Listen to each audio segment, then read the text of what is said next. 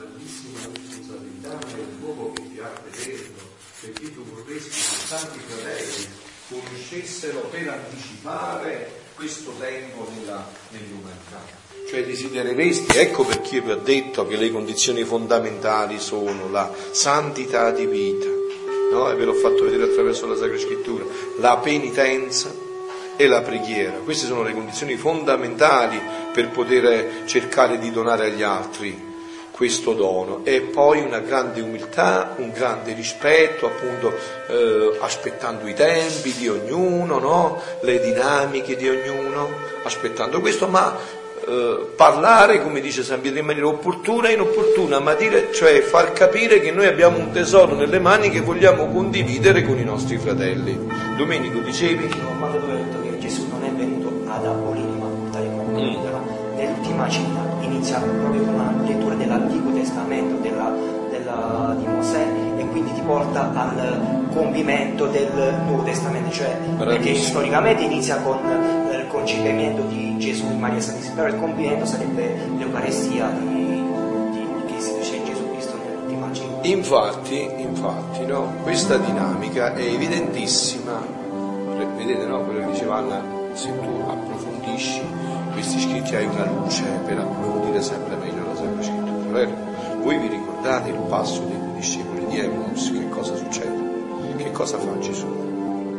Inizia dall'Antico Testamento e lo porta e riporta a conoscere chi è Lui, in tutto un percorso meraviglioso. Ecco, noi dovremmo chiedere allo Spirito Santo la grazia di fare questo, di inserire questo dono della divina volontà in un percorso tutto scritturato della scrittura, del Magistero della Chiesa è semplicissimo, io ho detto. Come vedete il Catechismo della Chiesa Cattolica è pieno di questi, di questi punti, no? per esempio il numero 521 del Catechismo della Chiesa Cattolica dice tutto ciò che Gesù ha vissuto fa sì che noi dobbiamo viverlo e lui, lui lo deve vivere in noi, cioè ci sono degli spunti enormi, insomma, eh. c'è il commento del Padre Nostro, sapete che il Catechismo della Chiesa Cattolica nell'ultima parte ha la preghiera, no?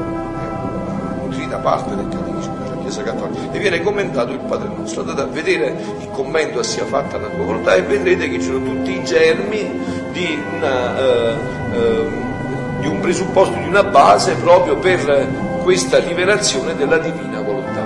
Adesso eh, ci inoltriamo un poco oltre nel passo allora. Figlia mia, tutto a noi è possibile. Le possibilità le difficoltà, gli scogli insormontabili delle creature si sciolgono innanzi alla nostra maestà suprema, come neve di rimpetto. Ecco, ma qua c'è un altro punto, no? Dico, eh, a noi tutto è possibile. No? Voi vi ricordate dove è contenuto questo nella Bibbia in maniera più forte? Nell'annunciazione, come gli dice quando la Madonna dice ma io non conosco l'uomo. E la risposta dell'angelo non è una spiegazione, ci sediamo Maria ti spiego quello che succede, vero? A Dio tutto è possibile e questo vedete è una risposta eh, teologicamente perfetta che ti porta un salto nella fede infinita. Tu credi che Dio è onnipotente? Sì, è vero, no? Se no, che Dio è? Se Dio è onnipotente, Dio può fare tutto, quindi a Dio non esiste l'impossibile. L'unica quindi cosa Dio, che non può fare è separarsi dalla sua volontà. Appunto. Ecco, perché è la sua volontà, appunto, lo dice Gesù stesso nei brani. L'unica cosa a cui è impossibile è quella di separarmi dalla mia volontà, ma per il resto tutto è possibile. Quindi la risposta che Gesù dà a Luisa è una risposta stupenda. Guarda Luisa che eh, a Dio tutto, a me tutto è possibile. Non c'è niente che è impossibile. Quello che per voi sono grandi difficoltà si scioglie come la neve di fronte a un solo ecocente, di rimpetto a un solo ecocente. Voi non so, a Roma forse vedete poco la neve, noi qua la vediamo spesso. Il giorno dopo che esce quel sole cocentissimo scioglie tutto, insomma.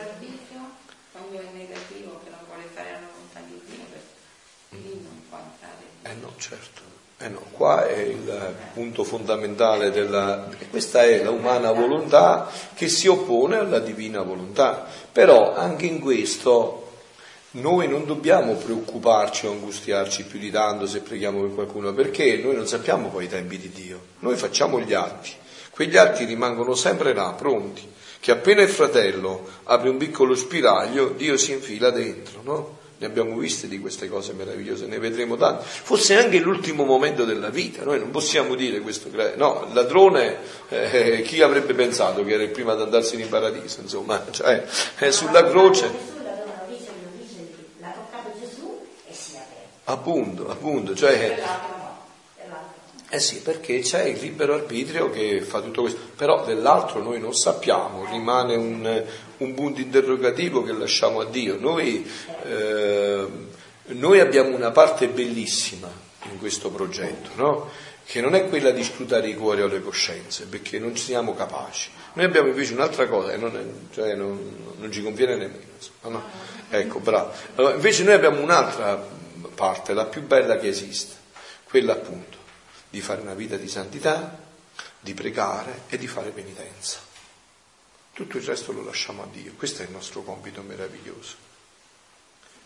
Una vita morale vera, poi tanta preghiera e anche una buona dose di penitenza. No? Voi sapete per esempio no, che i figli della divina volontà dicono sempre Gesù viene a mangiare in me, è vero? Però c'è anche di dire a volte Gesù viene a digiunare in me che Gesù digiunava, è vero, non è smesso questo percorso, è vero? Quindi, cioè, c'è sempre un percorso che va fatto nella profondità, no? È bello mo che tra poco un bel piatto di pasta, eh, ci diamo Gesù, vieni tu a mangiare in me, magari poi presi dalla fretta, lo diciamo una volta, se no. Però era anche bello che ieri, eh, digiunando a pane e acqua tutti insieme, avremmo detto Gesù, vieni tu a digiunare me. Lui sarebbe venuto molto più volentieri perché era molto più avvezza ai digiuni che ai pranzi. Quindi voglio dire, non è che bisogna confondere le cose, avete capito? Cioè la vita di santità è una vita seria, profonda, proprio più che mai a noi che è stato rivelato nell'infinita misericordia di Dio di conoscere questo dono della divina volontà, sempre più con profondità dobbiamo inserirci in tutto questo, perché sappiamo che l'anticipo di questo regno, sì. Ma perché invitare, scusate, la domanda un po' provocatoria. Sì. Perché invitare Dio a, a, a fare un'ulteriore sofferenza con noi? Perché è una cosa positiva Certo, ma perché Dio... Cioè, bravo. Ecco, ma, ecco, ma tu dici che eh, una cosa che è contraddittorio con Dio, perché Dio viene volentieri perché sa che sul, adesso che noi siamo viatori, il paradiso e la conversione delle anime l'acquista molto più la sofferenza. Infatti Gesù... Diciamo così individuale nostro, però ecco io per esempio non me la sento di dire Dio vieni a soffrire come no. Eh, insomma non, beh, non, non lo so. Non... Beh, questo è un concetto, perciò ti ho detto... dico, lui la sua sofferenza sì, però adesso, adesso, adesso se ci fermiamo... Mm, sì, però adesso se ci fermiamo... Mm, sì, però se ci fermiamo su questo punto scendiamo nell'umano. Adesso riprendiamo il discorso della divina volontà che è molto interessante. Rispetto ad un sole ardente. Il tutto sta se noi vogliamo, tutto il resto è nulla. Allora Gesù gli dice, per quanto riguarda questo regno, no? dice guarda che il problema sta qua, non sono le condizioni esterne, e tutto sta se noi, parla della Santissima Trinità, se noi vogliamo. Se noi vogliamo non c'è ostacolo che regge. Cioè il punto fondamentale sta nella mia volontà, dice Dio. Se io voglio, e adesso lo dimostra, state attenti, con la Sacra Scrittura. Sentite che passaggio fa Gesù per dimostrare questo. Non successe così nella redenzione il peccato abbondava più che mai. Appena un piccolo nucleo di gente sospirava il Messia e in mezzo a questo nucleo quante ipocrisie, quanti peccati di tutte le specie, spesso idolatravano. Mi sembra che sta parlando proprio di noi, della Chiesa nostra oggi, è vero? Eh? Quindi, eh, dice, quindi ci sono le stesse condizioni, no? quanti peccati di tutte le specie, quante idolatrie, no? quante invidie, no? Vero, io sono parroco da 13-14 anni, che più 11-12 anni, no? vedo Parrocchi, il coro che vuole sotto, non vuole fare quello sopra, il gruppo della Caritas, tante invidie, molte gelosie. Quando tutto questo c'è, no?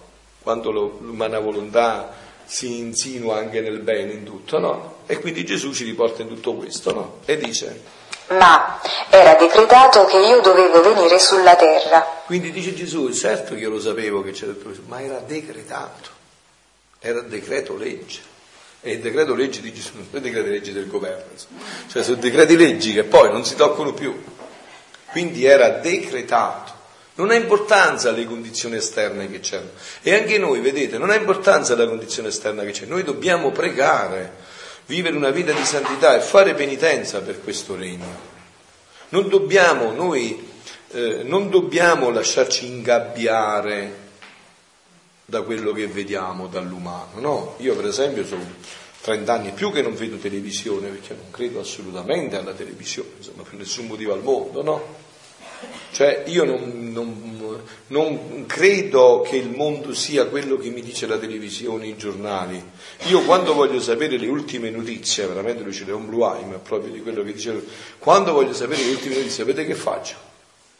Le ultime notizie, apro la Bibbia ci sono tutte le ultime notizie, le più, le più recenti, le, più, le, più, le ultimissime, sempre fresche.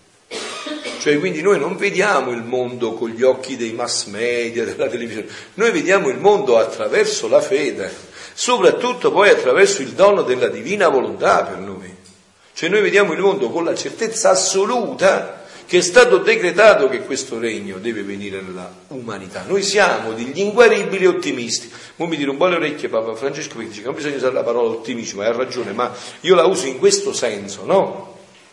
Lui dice che bisogna usare la parola speranza, ma speranza io stendo un po' a usarla qui, Fedele, perché ho sentito speriamo, eh, speriamo, è già certo che non viene, che speriamo, no, è certissimo. E quindi noi così vediamo il futuro dell'umanità. Avete capito, figlioli? Eh, lo vediamo così, così lo vediamo il futuro dell'umanità, con la certezza assoluta che c'è il regno della divina volontà che deve immettersi nell'umanità. Questa è la certezza da cui viene la nostra speranza. Quindi che muore mio papà, mio figlio, mio fratello, che mi scarrupa la casa, che viene il tsunami e il terremoto, ma a me non mi tocca più di tanto perché so dove tutto questo condurrà. Soffro, piango, vivo il dolore momentaneo, certo, eh, ci mancherebbe, insomma, sicuramente, però con questa speranza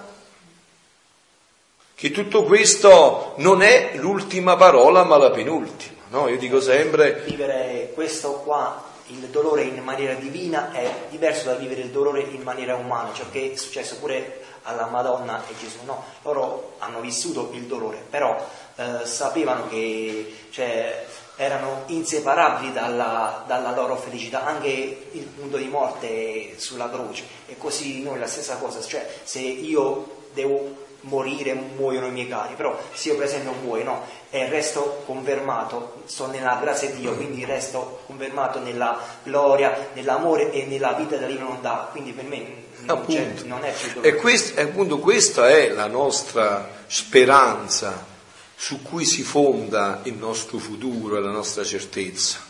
Non è una speranza mondana, direbbe Papa Francesco, no, noi eh, sappiamo che eh, gli eventi dolorosi possono arrivarci da un momento all'altro, ma sappiamo però che non è l'ultima parola, grazie a Gesù è la penultima parola. Ma noi sappiamo... Come? Alla luce di questi scritti, cioè ogni cosa viene vissuta diversamente, eh certo. non come Certo, questo diciamo è già contenuto nella scrittura di tutto, ma questi scritti ti portano a un altro punto di, eh, cioè un, a un passaggio ancora più bello e ulteriore che già eh, diciamo. Che allarga l'orizzonte. Eh certo, anche perché noi abbiamo la certezza che questo regno che imploriamo nel Padre nostro deve venire sulla terra, cioè questo regno deve entrare nell'umanità, figlioli, questa è la bellezza, no? Devo dire una cosa, se è già decreto perché eh, è importante che noi diventiamo attori di questa situazione?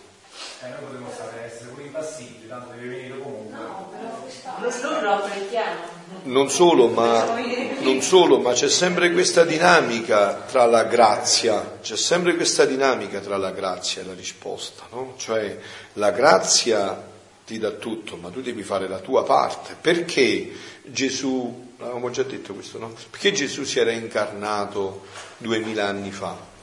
Perché, eh, per esempio, adesso eh, Dio come ha stabilito che verrà il regno della divina volontà? Bisogna raggiungere un numero di atti, perché la giustizia e la misericordia devono baciarsi.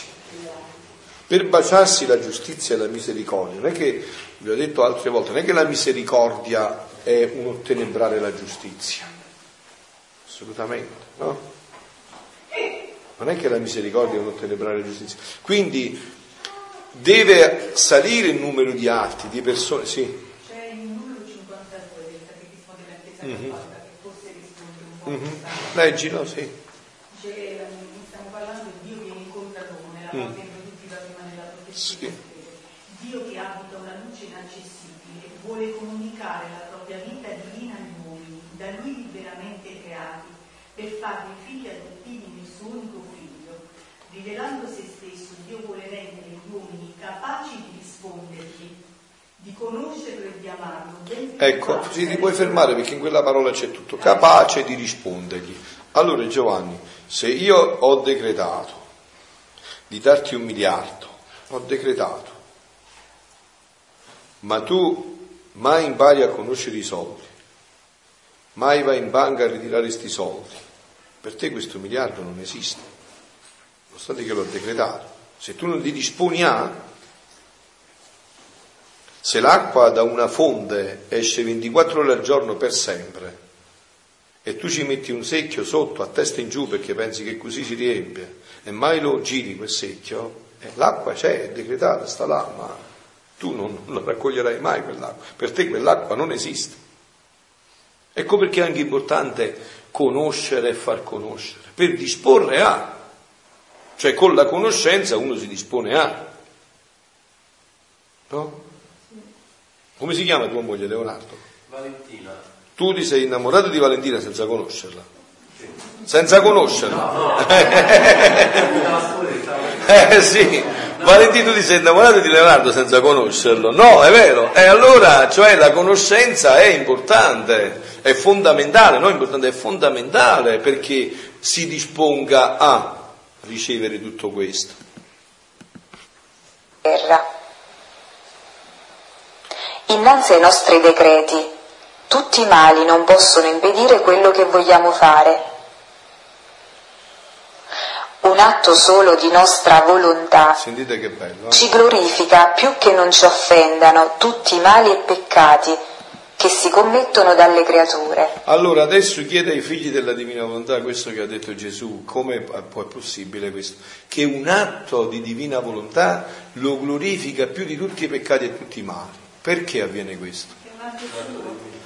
Perché è eterno, immenso infinito ripara di tutti gli altri, di tutte le opposizioni. Ecco, il problema sta in questo, che il male è, è sempre diventa un atto umano e quindi è sempre rimane nella sfera dell'umano. Invece un atto divino entra nell'eternità, nell'immenso e nell'infinito. Ecco perché c'è un divario, quindi basta un atto di questo per riparare tutti i mali dell'umanità. Ecco perché sono importanti i nostri atti, perché questa, questi atti fanno salire la bilancia della misericordia, perché vedete, in Dio non esiste il tempo, non c'è un tempo. Il tempo è una limitazione, no? il divenire è una carenza, è una mancanza. In Dio non c'è il tempo. Quindi come e quando arriverà il regno della divina volontà? Quando le più anime saranno, sarà il numero di atti che Dio ha stabilito ab eterno, come stabilì ab eterno che un certo numero di preghiere, di sacrifici avrebbe poi portato la sua incarnazione, perché vedete che il regno della divina volontà e il regno dell'incarnazione sono un unico decreto. Quando fu decretata l'incarnazione, fu decretata il frutto dell'incarnazione, cioè il regno della divina volontà, perché se no l'opera di Dio non è completa. Non è che Dio è venuto nell'incarnazione per metterci un po' di cerotti, dici i figli miei si sono fatti male, adesso gli metto un po' di cerotti. No, ci vuole riportare a quella condizione originaria, così come era stabilita a Beterno, così come ci aveva creato, con quella felicità, con quella pienezza con cui ci aveva creato. Quindi questo Non può avvenire se non con regno della divina volontà. Non può avvenire in altro modo se non attraverso questo. Perché il nostro atto di volontà è divino e immenso. È divino e immenso, eh? E nella sua immensità abbraccia tutta l'eternità, tutti i secoli, si stende a tutti. Quindi non è della nostra infinita sapienza non dar vita ad un atto solo della nostra volontà per i mali delle creature. Noi ci mettiamo dal nostro lato divino e facciamo quello che dobbiamo fare e le creature le lasciamo nel loro lato umano e, facendo da sovrani, signoreggiamo tutto e tutti, anche sul male. E... Dio ci lascia fare la storia, ma poi si riserva di interpretarla. Avete capito? Cioè la volontà di Dio si fa comunque. Non è che cioè, Dio ci lascia muovere adesso nella storia, ma poi si lascia a Lui. L'ultima parola aspetta a Lui per interpretarla. L'ultima parola è la storia personale di ognuno di noi, la storia di un paese, di una nazione, dell'umanità intera, la dirà Dio. Lui si riserva l'ultima parola, quella di interpretare tutto quello che è avvenuto. E mettiamo fuori i nostri decreti. Ora, come fu decreto nostro la mia venuta sulla terra, Sentite? così è decreto nostro il regno della nostra volontà sulla terra. Anzi, si può dire che l'uno e l'altro è un sol decreto Un sol decreto, eh. e che avendo compiuto il primo atto di questo decreto, ci resta da compiere il secondo. Quindi è un decreto in due atti, come si dice al teatro, eh, una scena, cosa due in due atti. Il primo atto si è già realizzato con l'incarnazione, ma la completezza, ecco perché Gesù dice non sono venuto ad abolire ma a dare compimento.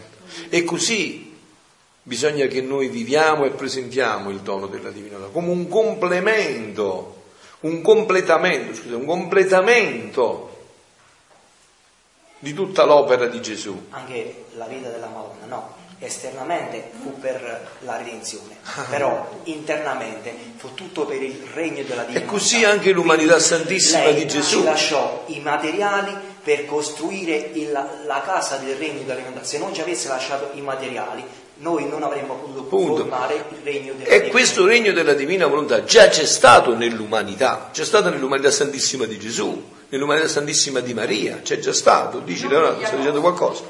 Dici, dici. in Adamo innocente. Eh certo, in Adamo innocente, in Eva innocente, nell'umanità santissima di Gesù e nell'umanità di Maria Santissima. C'è stato già, quindi questo regno è già stato sulla terra. Questo è un altro diritto perché deve ritornare sulla terra, no? Un altro diritto. Tu da quanto tempo non se- le- segui la Divina Volontà? Come ti chiami? Ecco, allora hai letto un po' gli scritti? Mi stai leggendo? E non c'è scritto questa la risposta a tutto questo. Allora quindi li hai letti superficialmente. Ecco, allora vedi che c'è scritto che Gesù dice, no, scherzo, eh. No, mi piace anche scherzare, no? Cioè, no, ma mi piace scherzare anche. Allora, eh, no, ma è bellissima questa idea, perché? Perché l'umanità non era matura, non, non aveva- non era matura neanche, cioè vedi, su duemila anni ancora non vediamo tutti i frutti della redenzione, pensa un poco tu se Gesù in quel momento avesse parlato, no, come ha detto lo Spirito Santo, non siete ancora capaci di portare il peso, su duemila anni ancora non abbiamo penetrato la redenzione, quindi se avesse come se eh, un studente, un docente universitario va a insegnare i bambini della prima elementare e gli parla dell'università, li distrugge, quelli dicono guarda non studieremo mai più, insomma gli deve insegnare A, B, C, poi le vocali, le consonanti, a leggere, e quindi Dio ha dovuto aspettare duemila anni perché almeno eh, ci fossero i primi rudimenti per poter, po- poter parlare di un dono così profondo, no? Quale, come vedete, richiede eh, approfondimento, preghiera, no? Anche, vedete, oggi noi in un mondo come questo di oggi, dove abbiamo fretta di tutto, dove abbiamo internet, che lo cerchiamo sempre più veloce, insomma, io vi ricordo prima si cliccava ed eri contento di vedere se arrivava dopo 5 minuti, adesso ti arrabbi se passano 5 secondi, quindi in un mondo come questo, dove c'è la frenesia di tutto, no? Ci... dire per rispondere sì. a lei, ma Gesù l'aveva gratuitamente, poi l'ha dovuto ritirare perché peccato. Appunto. Il paradiso l'aveva dato. Eh certo, in pienezza. Eh, poi dopo eh, in pienezza. Eh sì. E eh, non solo, ma è anche opportuno che adesso sappiamo che cosa abbiamo perso e non lo perdiamo mai più, perché, perché fino a che noi siamo viatori, ammesso anche che eh, si riceva in pienezza questo dono, perché questo poi è un dono, non è qualcosa che verrà data come dono, però le porte aperte restano sempre, noi lo possiamo sempre lasciare da un momento all'altro. Eh. Io se fa nel suo riepilogo la rivelazione pubblica mm. in riferimento a Giovanni 16-12, ho ancora molte cose da dire, eh sì. ma per ora di portarne il peso. Quando verrà Gesù, cioè noi lo Spirito e di verità egli vi insegnerà tutta la verità. Questo, questo, no? Appunto, questo dono qua è il ritorno al principio, quindi all'origine. Ora per tornare al principio, Gesù doveva venire sulla terra e darti il mezzo. Senza il mezzo tu non puoi tornare. tornare il mezzo è la sua passione. La sua passione era tutte, tutto quello che ha sofferto. Per ritornare al principio. Appunto, perfetto. Per, di prima doveva accedere i rimedi, cioè guarire l'uomo e poi darti Infatti voi sapete no, come verrà vissuta l'Eucaristia per i figli della Divina Volontà, sapete che l'Eucaristia resterà un dono gradito ai figlioli, sapete come sarà vissuta? No? Gesù la porta con un esempio, no? dice adesso che cos'è l'Eucaristia? Adesso l'Eucaristia noi la prendiamo come gli ammalati, no? avete visto l'ammalato all'ospedale, insomma. gli dai un piatto di brutino lo prende per forza, insomma, no? A me che ho fame adesso me lo mangio con gusto, eh? mi dà tutta la gioia, tutto invece quello lo devi buttare giù a forza, no? Così sarà l'Eucaristia per i figli, sarà la pienezza della gioia, sarà gioia su gioia perché lo prenderemo da sani, non più da ammalati, quindi sarà il massimo della pienezza. Appunto, è proprio grazie a questo sempre più, ma anche essendo osti viventi, con l'Eucaristia sarà il vertice della gioia, no? Appunto, appunto, con tutti gli annessi e connessi di tutto questo. Quindi, eh, eh, mamma mia, con tutti gli annessi e connessi di tutto questo. È vero che ci teniamo alle buone disposizioni ecco, delle creature sentite. per dare il gran bene che può produrre un atto di nostra volontà. E perciò al più prendiamo tempi e ci facciamo via in mezzo ai loro mali per disporre. Capito Giampaolo che non ti devi lamentare? Sentite perché si prende tempo? Perché tu fai pochi atti, coinvolgi troppe persone a fare pochi atti, allora Gesù deve prendere più tempo. Ci vuole invece, ci ecco, ci vogliono molti atti, molti giri, una vita di santità, di penitenza e di preghiera nostra e di tante anime che riusciamo a coinvolgere, perché poi sapete, una vita vissuta diventa contagiosa per gli altri, no? Una vita vissuta, no? Vedete per esempio, voi dovete vedere adesso davanti agli occhi Papa Francesco, no?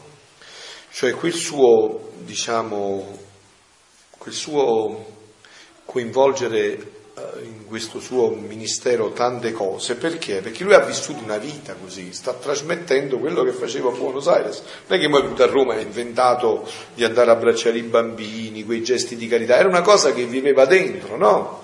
Allora se noi viviamo dentro questo, affasciniamo gli altri, li coinvolgiamo in questo disegno, no?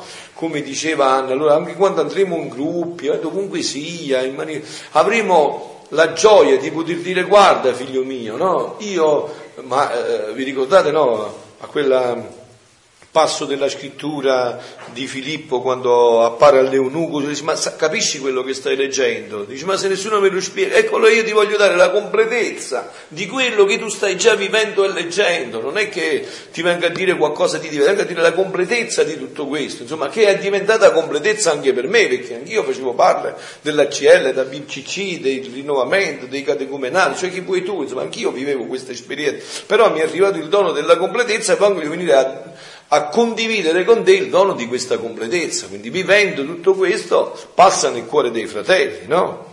Questo è anche un, un, passaggio molto importante, non è che questo, queste verità passano perché regali buona cosa perché certamente è ottima cosa e va fatta, però eh, per esempio San Massimiliano Maria Colbe dava le medagliette della Madonna miracolosa, veramente provocavano, suscitavano conversioni e miracoli. Ma perché? Perché lui li caricava di preghiera e di penitenza, di sacrificio, e quando li dava non è che dava l'oggettino tanto per darlo, eh, tanto per mettersi a posto la coscienza, di ho fatto un po' di apostolato, di era caricato dalla vita, no?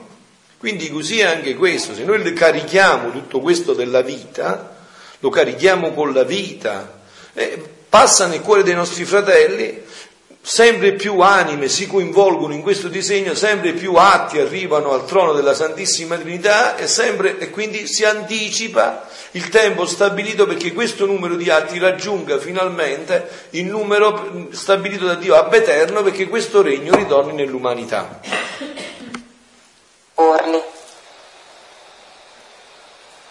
È vero che i tempi sono tristi, gli stessi popoli sono stanchi Sentite che bello. Si vedono chiuse tutte le vie.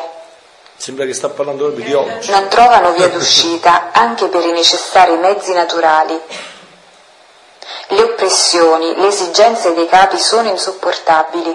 Capito, Giusta pena, che hanno eletti per capi uomini senza Dio, di malavita, senza giusto diritto d'essere capi. Sentite che meritavano più un carcere che il diritto del regime. Molti troni imperi sono stati rovesciati e quei pochi che sono rimasti sono tutti vacillanti e in atto di rovesciarsi, sicché la terra rimarrà quasi senza re, in mano a uomini iniqui. Poveri popoli, poveri figli miei, sotto il regime di uomini senza pietà, senza cuore e senza grazie, di poter far da guida ai loro dipendenti.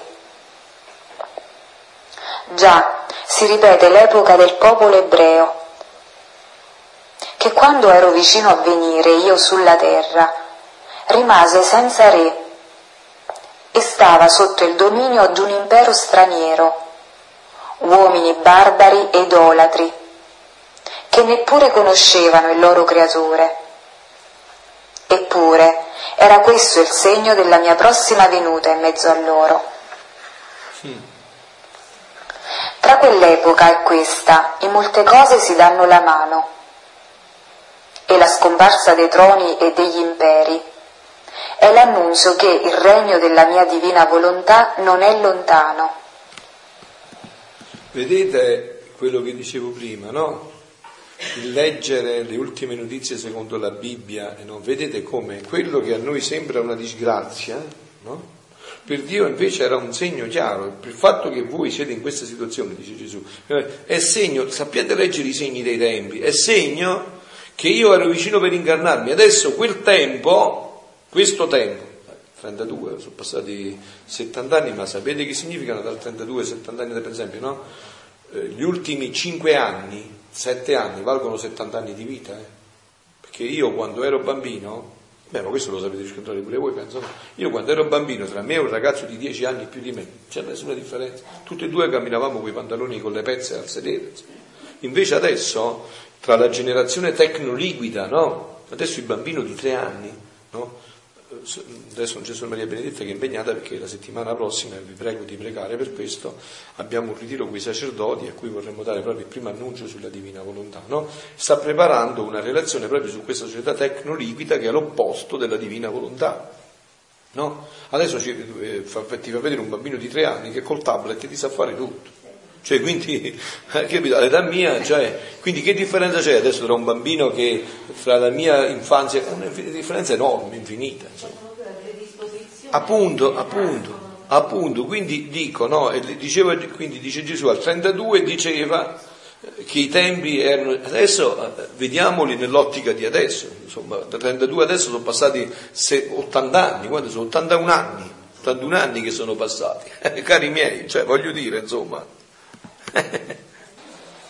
Dovendo essere un regno universale, pacifico, non ci sarà bisogno di re che lo dominano. Ognuno sarà re a se stesso. Bellissimo. La mia volontà sarà per loro legge, guida, sostegno, vita e re assoluto di tutti e di ciascuno. Che meraviglia.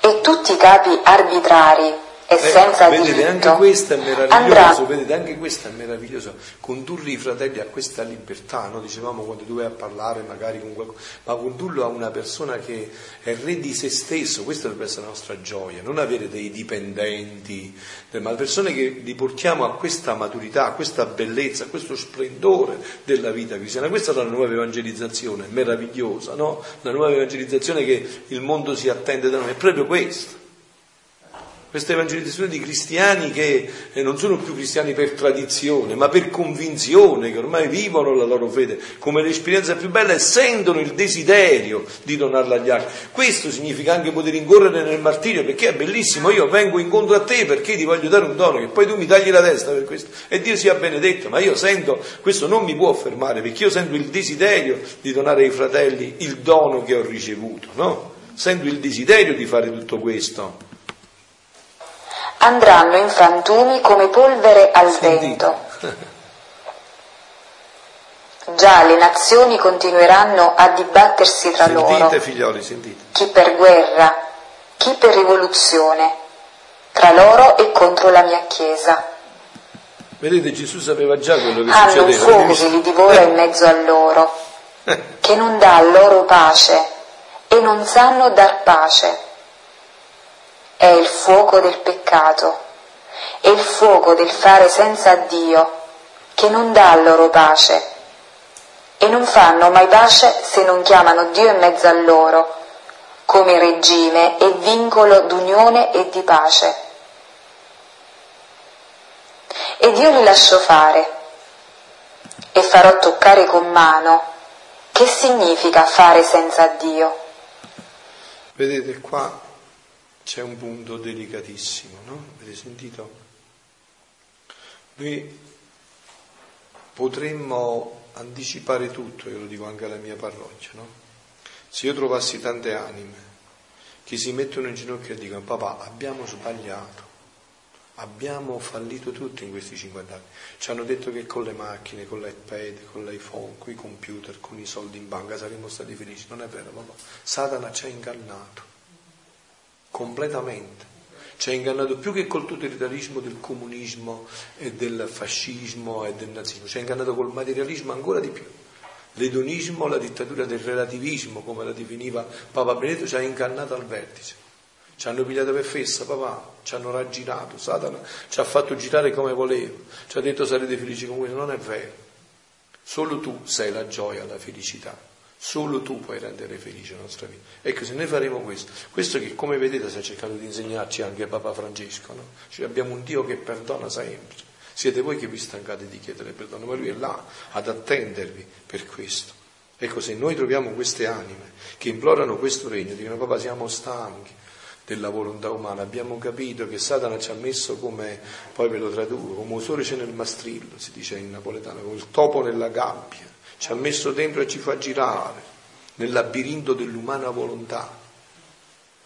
Abbiamo capito che è un labirinto l'umana volontà. Vedete, quando si scende, no? Voi siete stati attenti, è passato già quasi un'ora un quarto, un'ora e venti. Quando si parla sempre di divina volontà, si esce fuori dal tempo. Noi ne facciamo esperienza da quattro anni, si va fuori dal tempo. Appena si scende nell'umano, anche nei discorsi tra di noi, appena si cala nell'umano è fatta la frittata. Si entra nel labirinto umano e non si esce più nel labirinto umano si entra, voi siete mai entrati nel labirinto, in un labirinto per gioco, non si esci più, sbatti contro il vetro, dalla, non esci più dal labirinto dell'umano. E quindi questo è un'implorazione costante, no? Sentite, diceva il Padre nostro, diceva il messarino stamattina, ci fa invocare venga il tuo regno. Luca introduce la parabola sulla preghiera del, degli eletti annunciando il giorno del figlio dell'uomo, 17-22 del Vangelo di Luca. La preghiera continua dunque da ripetere senza mai stancarsi, potrebbe essere proprio questo. Venga presto il tuo regno, Signore Gesù. No, quella preghiera che faceva il pellegrino russo, la dobbiamo cambiare noi con gli atti giri, no? Lui diceva abbi pietà di me peccatore perché era ancora nella redenzione non aveva avuto la grazia che noi abbiamo avuto di conoscere il dono della divina volontà, ma noi ormai siamo nel regime dei figli in pieno e quindi la nostra preghiera dovrebbe essere questa, che è una preghiera di disinteresse di tutti i fatti nostri. Venga il tuo regno, Signore Gesù, venga, sia fatta la tua volontà qua in terra come si fa in cielo il più presto possibile. Dovrebbe diventare il respiro della nostra anima la circolazione del nostro sangue, il nostro camminare dovrebbe essere una continua invocazione di questo regno. Questo è la panacea della risoluzione dei problemi di tutta l'umanità. Venga il tuo regno, venga presto il tuo regno, Signore Gesù. La parabola raccontata da Gesù riveste un'efficacia a fortiori, nel senso che Dio, ha ben altra giustizia nell'esaudire i suoi da quella del giudice. Se un giudice iniquo incalza Gesù, si decide a intervenire in favore di una vedova solo per non essere scocciato più a lungo, quanto più farà Dio nei confronti dei suoi eletti, di coloro, cioè che sono entrati nel suo piano di salvezza, perché ne desiderano intensamente la realizzazione. Desideriamo la realizzazione di questo piano, o meglio la completezza, la pienezza di questo piano, cioè il regno della divina volontà che il più presto venga nell'umanità. Al capitolo 6 dell'Apocalisse si ritrova questo grido dei martiri testimoni. A essi è richiesto di pazientare finché non sia completato il numero dei compagni di servizio dei fratelli che come loro devono essere uccisi. Completare il numero dei fratelli, cioè hai capito, completare il numero dei fratelli che devono essere uccisi, cioè dei fratelli che vivono santamente, che fanno penitenza, che pregano e altri che hanno questo, questo ricevono addirittura il dono del martirio, deve essere completato il numero. C'è un decreto ab eterno che deve essere completato in numero. Dice, Dio esaudisce il grido delle preghiere per l'avvento del suo regno, sentite, ma l'esaudisce come misericordia che bello, aumentando tutte le possibilità di perdono e diminuendo al massimo, cioè ritardando gli interventi della giustizia. E se voi leggete i volumi di Luisa, vedete continuamente questo in Luisa, quante volte la sua offerta ha aumentato la misericordia e diminuito la giustizia, tanto che Gesù era costretto a non andarci. E lei si tormentava perché guardate che bisogna leggerle profondamente queste cose, perché il, il, tormento di Luisa è il più terribile che esiste, perché Luisa viveva solo di Gesù, non come a noi, insomma, abbiamo un po' di Gesù, un po' di carne, un po' di maccheroni. Lei era tutta di Gesù, solo per Gesù, unicamente per Gesù. Quindi l'assenza di Gesù per lei era il tormento dei tormenti era il vertice dei tormenti. E quindi pensava che l'avesse dimeritato, che avesse fatto, invece Gesù gli diceva, e glielo diceva continuamente, ma lei continuamente ritornava perché Gesù gli diceva guarda se io vengo da te tu non mi fai più fare quello che devo fare con la giustizia, mi sottrai alla giustizia. E quindi capite no, quindi dice qua, cioè ritardando gli interventi della sua giustizia, a ciò serve la preghiera incessante degli eletti, guai se mancasse, guai dice Gesù quando mancheranno le anime vittime, guai, dice Luisa quando ti porterò dall'altra parte. E mancheranno le anime vittime, mai devono mancare le anime vittime nella Chiesa, la sofferenza che chiedeva prima la signora, no? la sofferenza, guai, guai se mancano le anime che soffrono volontariamente, un quarto d'ora, dice Gesù, di volontà di sofferenza volontaria vale più di tutti i digiuni, un quarto d'ora di sofferenza volontaria davanti a Dio ha un valore enorme. Sta un brano che sì. no? cioè, Luisa offriva a Gesù le sue lacrime, le sue pene per placare la divina giustizia. No? Poi dice Gesù dice, figlia mia, le tue preghiere, le tue, i tuoi atti e le tue pene sofferte nella mia volontà hanno una potenza irresistibile verso il Padre. Non c'è atto più grande per placare la divina giustizia. Sentite, non c'è atto più grande per placare la divina giustizia. Guai se mancasse attraverso la preghiera e la sofferenza degli eletti l'attesa e forse la sofferenza più intima. Avete capito? Avete sentito che cosa dice qua? Allora, vengo subito a salutarlo un attimo, eh. Allora dice, guai se mancasse attraverso la preghiera e la sofferenza degli eletti e l'attesa e forse la sofferenza più intima. Voi non avete capito perché non la vivete, ma io sì. Cioè per me la sofferenza più forte è che non viene sto regno. Capite? Tutto il resto a me non mi interessa niente, insomma, avete capito figlioli? Non mi interessa più niente a me tutto il resto. Anche la sofferenza è che lui dice che il Padre nostro lo diciamo tutti, ma non lo diciamo con l'intenzione Appunto appunto, appunto, e questa è la, l'attesa, e questa è la sofferenza più grande, perché io so e amo i miei fratelli profondamente e quindi so che l'unico bene, il vero bene integrale è questo. Il resto è tutto un paliativo. Il vero bene è proprio questo, questo regno che venga il più presto possibile nell'umanità. Perciò dice, attraverso la preghiera e la sofferenza degli eletti, l'attesa e forza della sofferenza più grande, Dio fa giustizia, cioè riversa nel mondo tutta la sua misericordiosa tenerezza. Avete capito che cosa è la giustizia in Dio se noi facciamo questi atti? Non è quella giustizia che pensiamo noi, è la giustizia che Lui riversa sul mondo tutta la sua misericordiosa tenerezza. Non c'è preghiera senza risposta. Vengo, vengo subito che voi finite di sentire un po' il brano quando saluto. Ma ciò non impedisce che venga il regno del mio fiat supremo. Questa è tutta roba di creatura, del basso mondo, che la mia potenza, quando vuole a terra, e disperde, e fa sorgere dalla tempesta il cielo più sereno e il sole più fulgido. Invece il regno della mia divina volontà è dell'alto del cielo, formato e decretato in mezzo alle divine persone. Nessuno ce lo può toccare né disperdere. Prima la tratteremo con una sola creatura, formando il primo regno in essa poi con pochi e poi, facendo uso della nostra onnipotenza, lo divulgheremo dappertutto. Sii certa, non ti preoccupare che i mali peggiorano.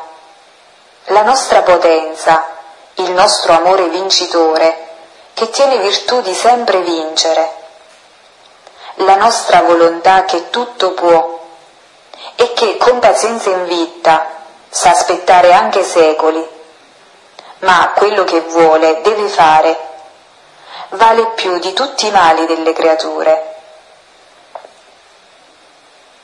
Davanti alla sua potenza invincibile ed il suo valore infinito, saranno come goccioline d'acqua i mali di esse, come tanti non nulli che serviranno al trionfo del nostro amore e alla maggiore gloria della nostra volontà compiuta.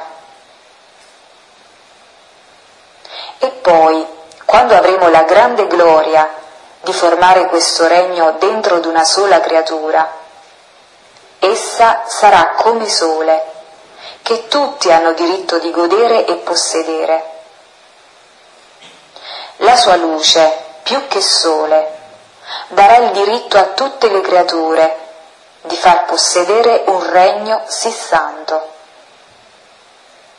E noi, con sapienza infinita, abbonderemo di grazie, di luce, di aiuti, di mezzi sorprendenti, perché facessero regnare il regno della mia volontà in mezzo a loro. Perciò lasciami fare quando te l'ha detto Gesù, basta, è come già fatto.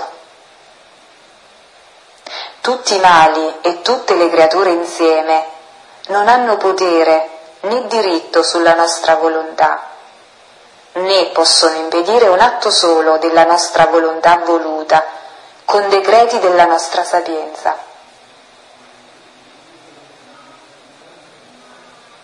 Onde seguivo a pensare al fiat divino, ed il mio dolce Gesù ha soggiunto. Figlia mia, la mia volontà è luce, la volontà umana è la stanza oscura in cui vive la povera creatura. Come entra in questa stanza oscura il mio volere, così resta tutta investita da questa luce che tutto illumina, anche i più remoti e piccoli nascondigli dell'anima. La mia volontà si fa luce del pensiero, della parola, delle opere, dei passi, ma con una diversità meravigliosa. Il pensiero prende una varietà di colori animati dalla luce. La parola prende un'altra varietà di colori. L'azione, il passo, altre varietà di colori. E come la creatura ripete il pensiero, la parola, l'azione, il passo, animata dalla luce della mia volontà, così si formano le sfumature dei colori divini. E la bellezza è che tutti i colori sono animati dalla luce. Oh, com'è bello vedere la creatura animata dall'iride dei nostri colori divini è una delle scene più belle che essa ci presenta e ci fa godere. La guardiamo e vediamo che non sono altro che il riflesso dei nostri pensieri, delle nostre azioni e così di seguito, che ha formato la varietà dei nostri colori divini. È la nostra volontà che fa sfoggio di luce negli atti della creatura che col suo dolce incanto ci rapisce e ci fa spettatore degli atti nostri. Ed oh, come aspettiamo con tutto amore la ripetizione di queste scene sì belle e dilettevoli.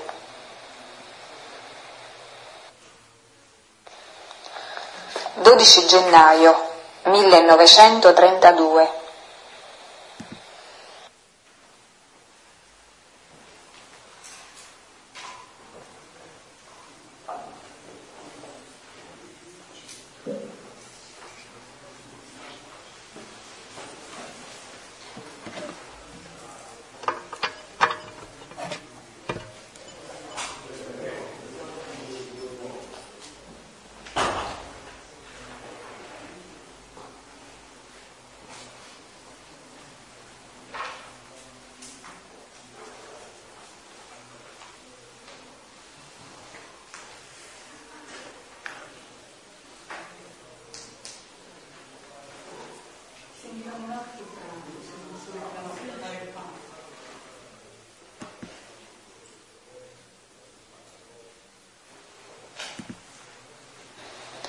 Giro nella divina volontà.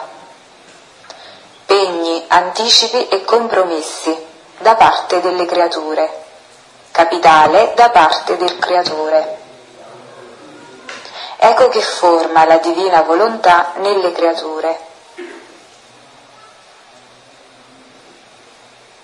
Stavo secondo il mio solito facendo il giro negli atti fatti dalla divina volontà mi sentivo che in essa e con essa potevo tutto abbracciare, tutto ricordare, tutto guardare di ciò che aveva fatto la divina volontà. Era il teatro infinito che si presentava innanzi alla mia piccola mente, che, con scene divine e innumerevoli, faceva gustare dolcezze indicibili e scene le più belle e incantevoli, che la potenza del fiat divino ha messo fuori nel giro della creazione, redenzione e santificazione.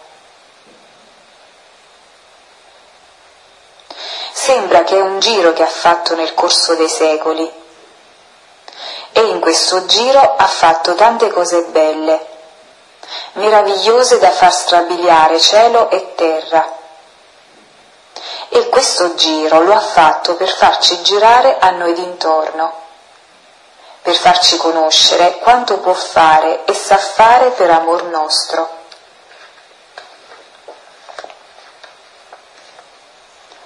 Onde mentre giravo nel giro infinito del volere divino, il mio amabile Gesù, visitando la piccola sua neonata, mi ha detto,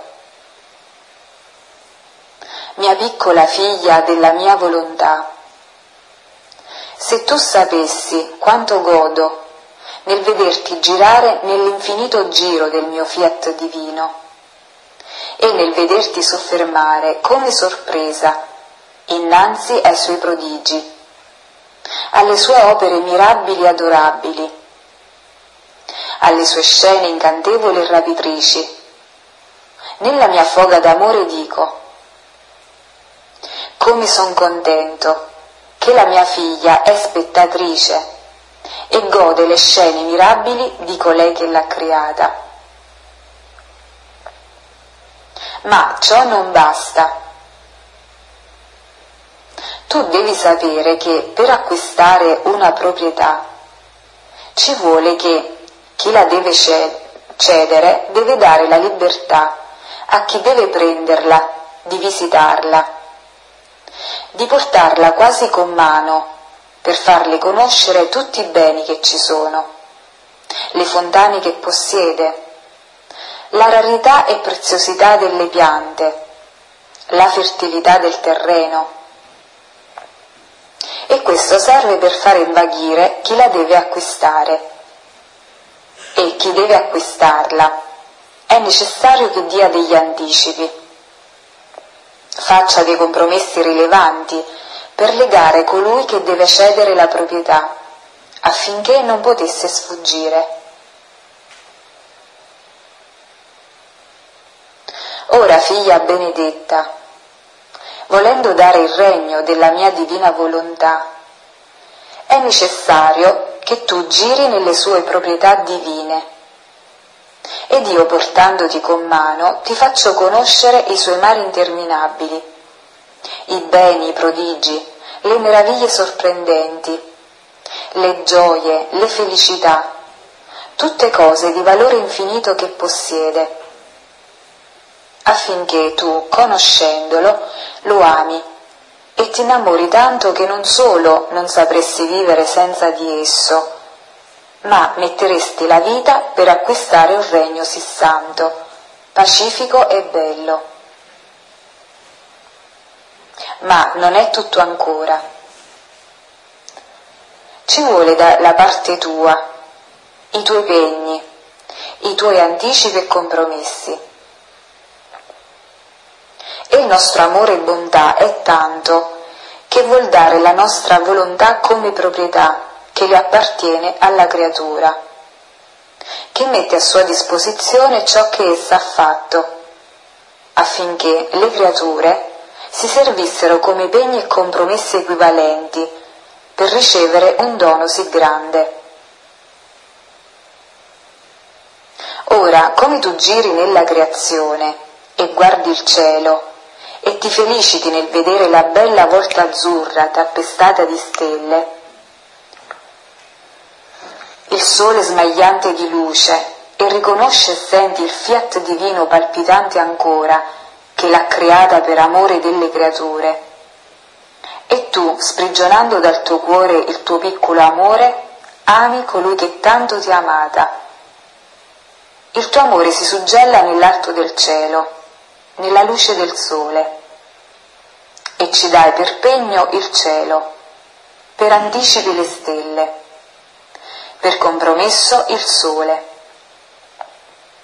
perché per te fu creato e basta che possiedi come vita tua la nostra volontà, che già è tuo e può essere il valido compromesso per ottenere il suo regno. e così come giri in tutte le altre cose create, le riconosci e ci ami.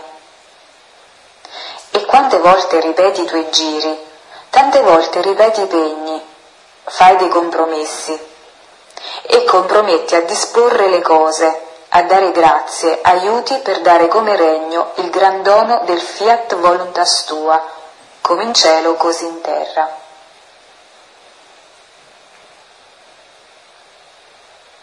Noi sappiamo che la creatura non ha che darci e il nostro amore si impone a dare gli atti nostri come se fossero suoi, mettendo nelle sue mani le opere nostre come moneta divina affinché tenesse mezzi sufficienti per poter contrattare col nostro essere supremo. Ma se non ha nulla, ha il suo piccolo amore, sprigionato dal nostro, dal nostro nell'atto di crearla. Quindi tiene una particella dell'amore infinito di Dio.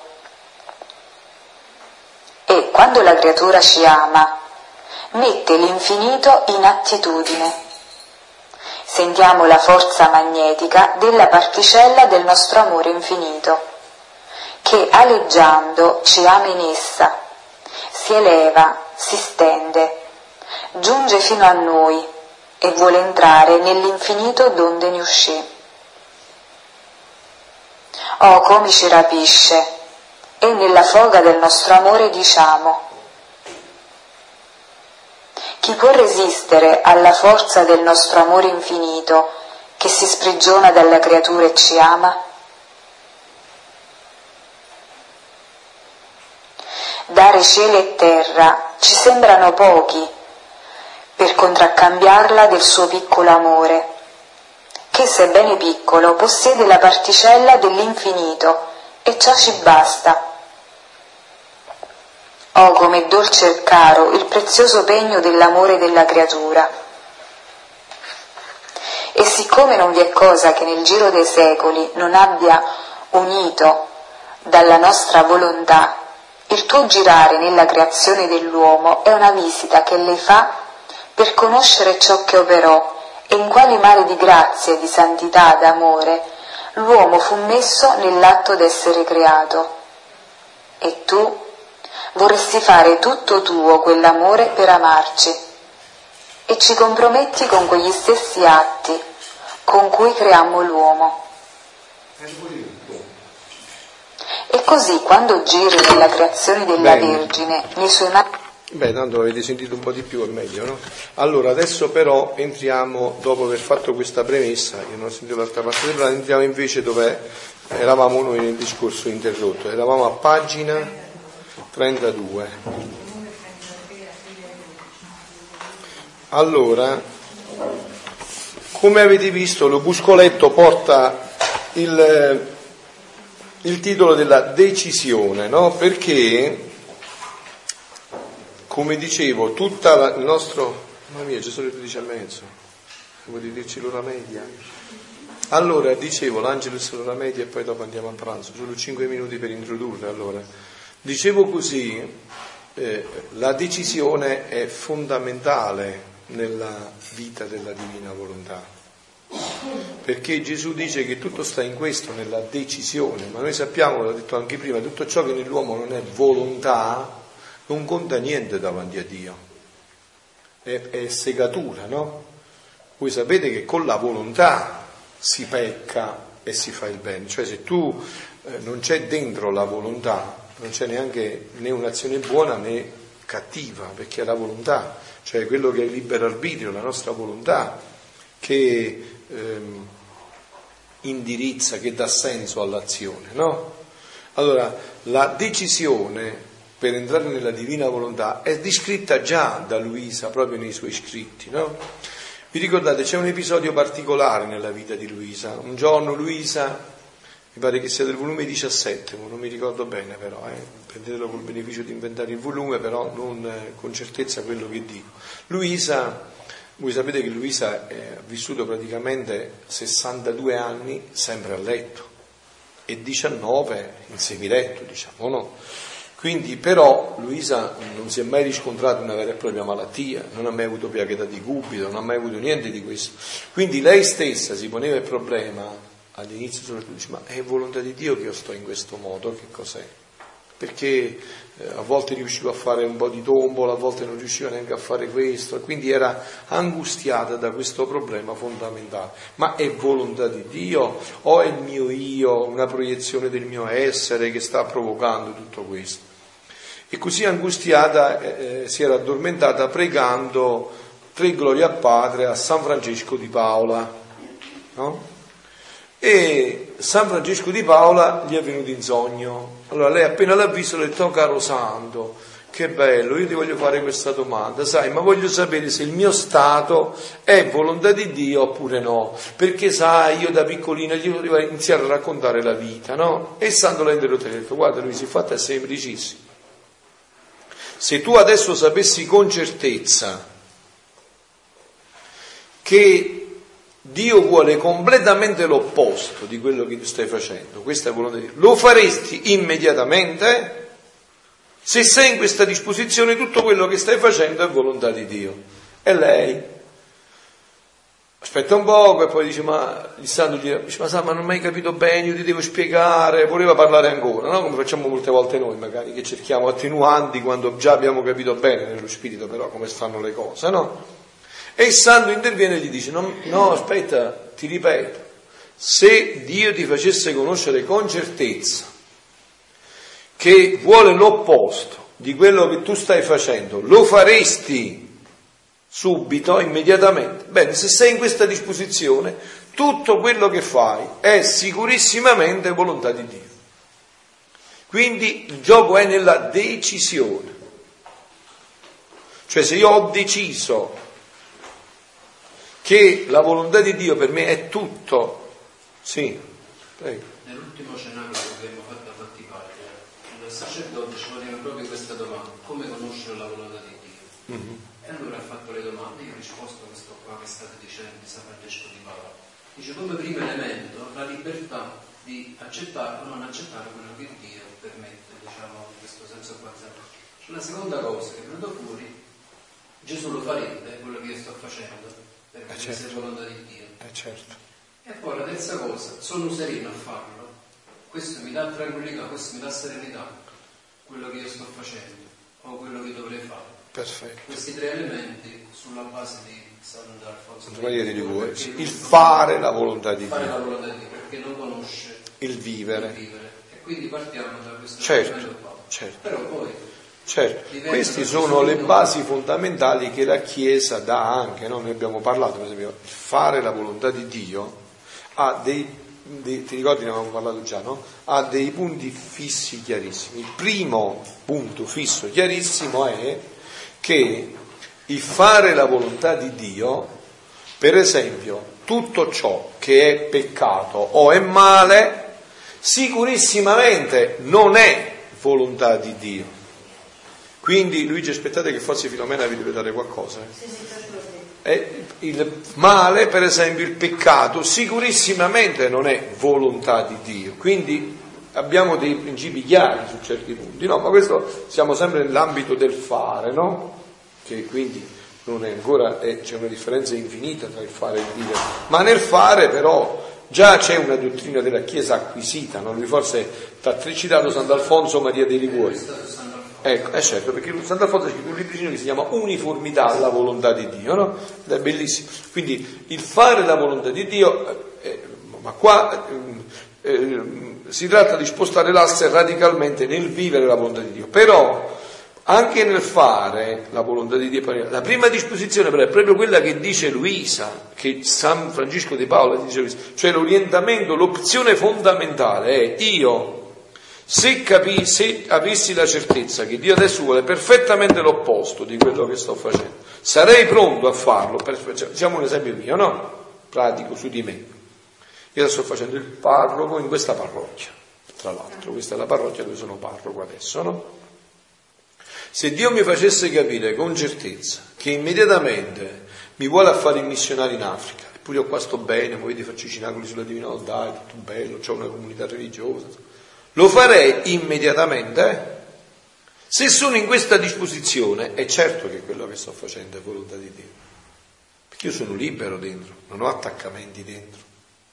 Quindi è questa disposizione di fondo dove poi si costruisce tutto il cammino, ma è questa disposizione di fondo che è di fondamentale importanza. È qua che il santo gli va a indicare a Luisa il passaggio. Dice guarda figlia mia, ecco perciò, perciò poi eh, lui citano tra i punti mi sento sereno. Certo che mi sento sereno, se io sono in questa disposizione sono sempre sereno, perché se io sono nella disposizione che se Dio mi fa capire che è perfettamente quello l'opposto di quello che sto vivendo, ma io per amore suo, per desiderio di vivere e realizzare la sua volontà lo faccio immediatamente, io sono sempre in questa disposizione.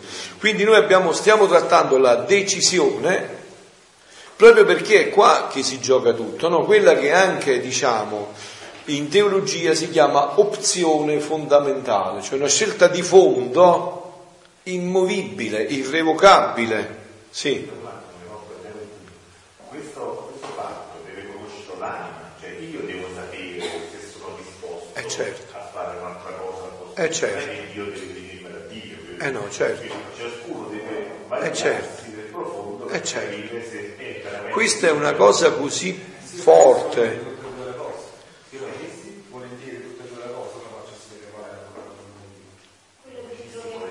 Sì, e tu puoi farle volentieri tutte e due le cose. Eh sì, perfetto.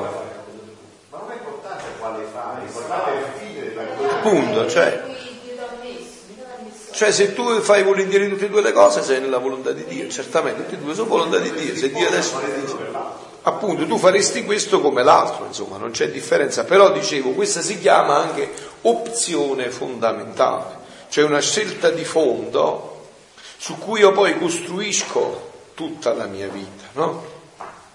Una scelta di fondo su cui costruisco tutta la mia vita. Quindi la decisione, per esempio, no?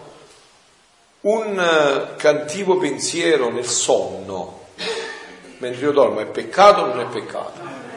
Non è niente, perché io sto dormendo, non c'è la volontà. Come un buon pensiero nel sonno non vuol dire niente. E dopo quando mi sveglio, a cosa aderisco? Che costruisce il peccato non il peccato, il bene o il male.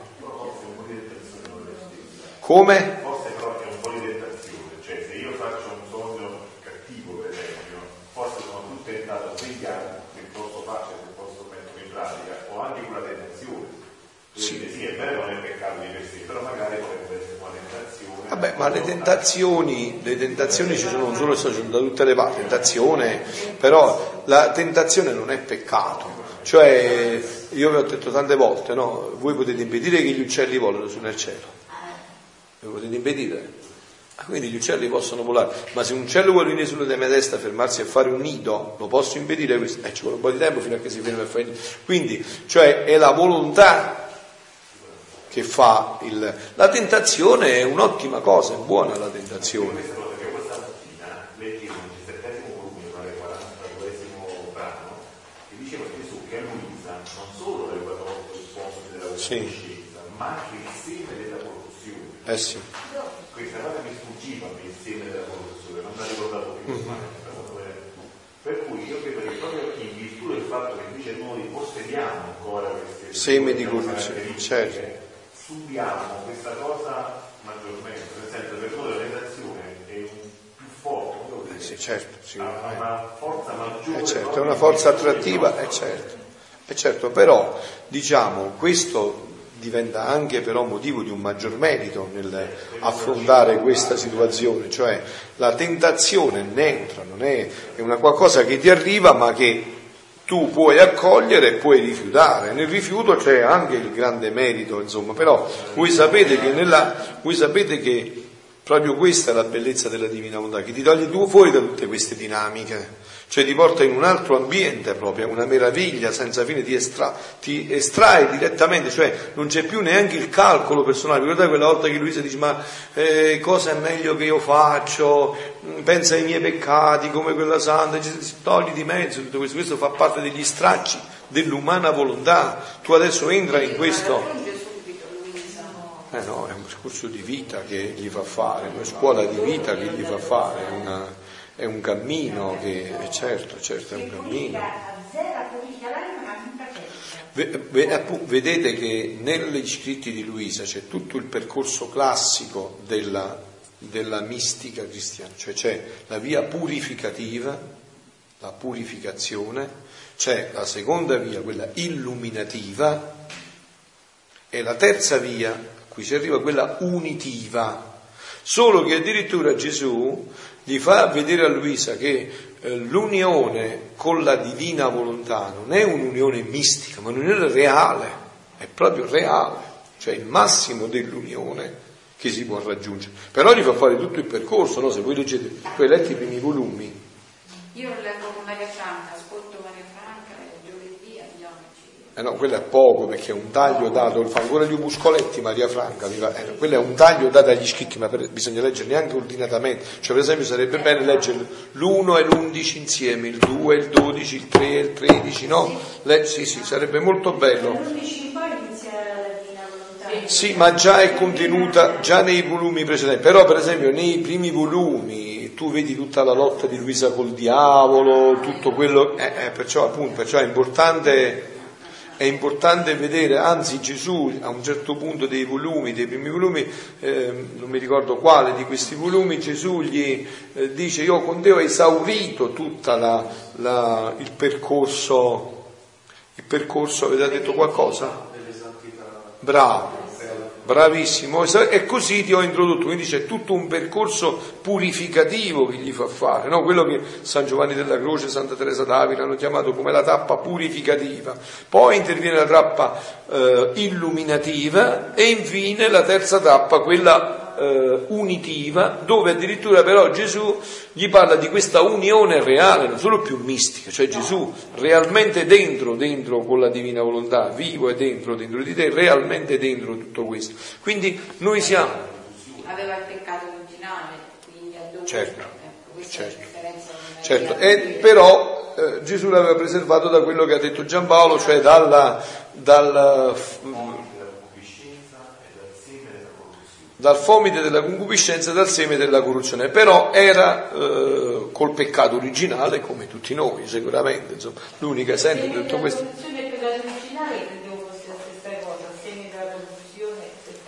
No, no, no, no, no, no, è un effetto del peccato originale, ma il peccato originale è il peccato originale con tutta la gamma.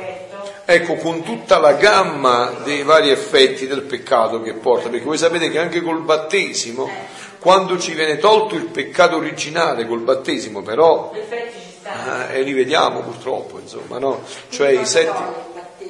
Come? Cosa qual è la differenza tra i battezzati e i non battezzati? Che battesimo ti toglie il peccato originale. Perché non? E le conse- eh no, perché le conseguenze fanno parte di un cammino purificativo che devi percorrere nella vita, tutto il cammino purificativo che devi percorrere nella vita. E poi c'è un altro punto in cui vi prego di stare attenti, eh? Eh, con i troppi perché. Luisa, c'è un passo sul perché, ve lo ricordate? Perché dove viene detto? E chi l'ha pronunciato per prima? Ecco, cioè i troppi perché eh, non, non, servono, perché poi bisogna entrare anche nel mistero, insomma, no? Cioè, Bravo, appunto, appunto. Avremo la chiarezza di tutto quel perfetto. Appunto. Adesso quindi adesso abbiamo delle certezze, eh, cioè delle, delle, delle, chiarezze che vengono da tutto quello che ci stiamo dicendo, insomma. Poi eh, dobbiamo lasciare anche una buona dose, dobbiamo finire, dobbiamo dire l'ora media e l'Angelus, dobbiamo fa, dire anche una buona dose di fede in tutto questo, no? una buona dose di fede. Ecco, diciamo, adesso abbiamo preparato l'introduzione per eh, il prossimo brano che introduciamo solo come titolo. La volontà divina, siamo a pagina 30 dal volume 33, marzo 19 1935. Dopo tre anni, fra tre anni Luisa smetterà di scrivere. La volontà divina e l'umano volere, due potenze spirituali. Quindi capite, sono due potenze. Ecco. Ah, eh, scusa, avevo preso pagina 3. Ah, no, mi, mi era girato il volume, pagina 32. Pagina 32. Il, il volume 33, aprile 12, 1935. Chi vive nella divina volontà lascia le sue spoglie, si riduce nel nulla e il tutto forma la sua vita nel nulla come ci amò la celeste regina nel suo concepimento, prodigi che fece il volere divino. Benissimo. abbiamo, allora, così nel pomeriggio iniziate già a meditare questo, questo titolo che poi tratteremo nella meditazione pomeridiana. Eh, io vi volevo lasciare solo questa cosa, come si riduce nel nulla, non è nell'umiltà intesa come qualcosa, proprio nel nulla. Quando la Madonna nel Magnificat ha detto ha guardato traduciamo l'umiltà, non è, ha guardato il niente, il nulla della sua sé, ve l'ha riempito il tutto. Tanto è vero che io l'ho svelato a qualcuno, ve lo dico anche a voi, sapete come io chiamo la Madonna, il nome più bello che mi piace che io do alla Madonna? Colei che non è. Eh sì. Ecco, allora adesso diciamo l'ora media è l'attimo.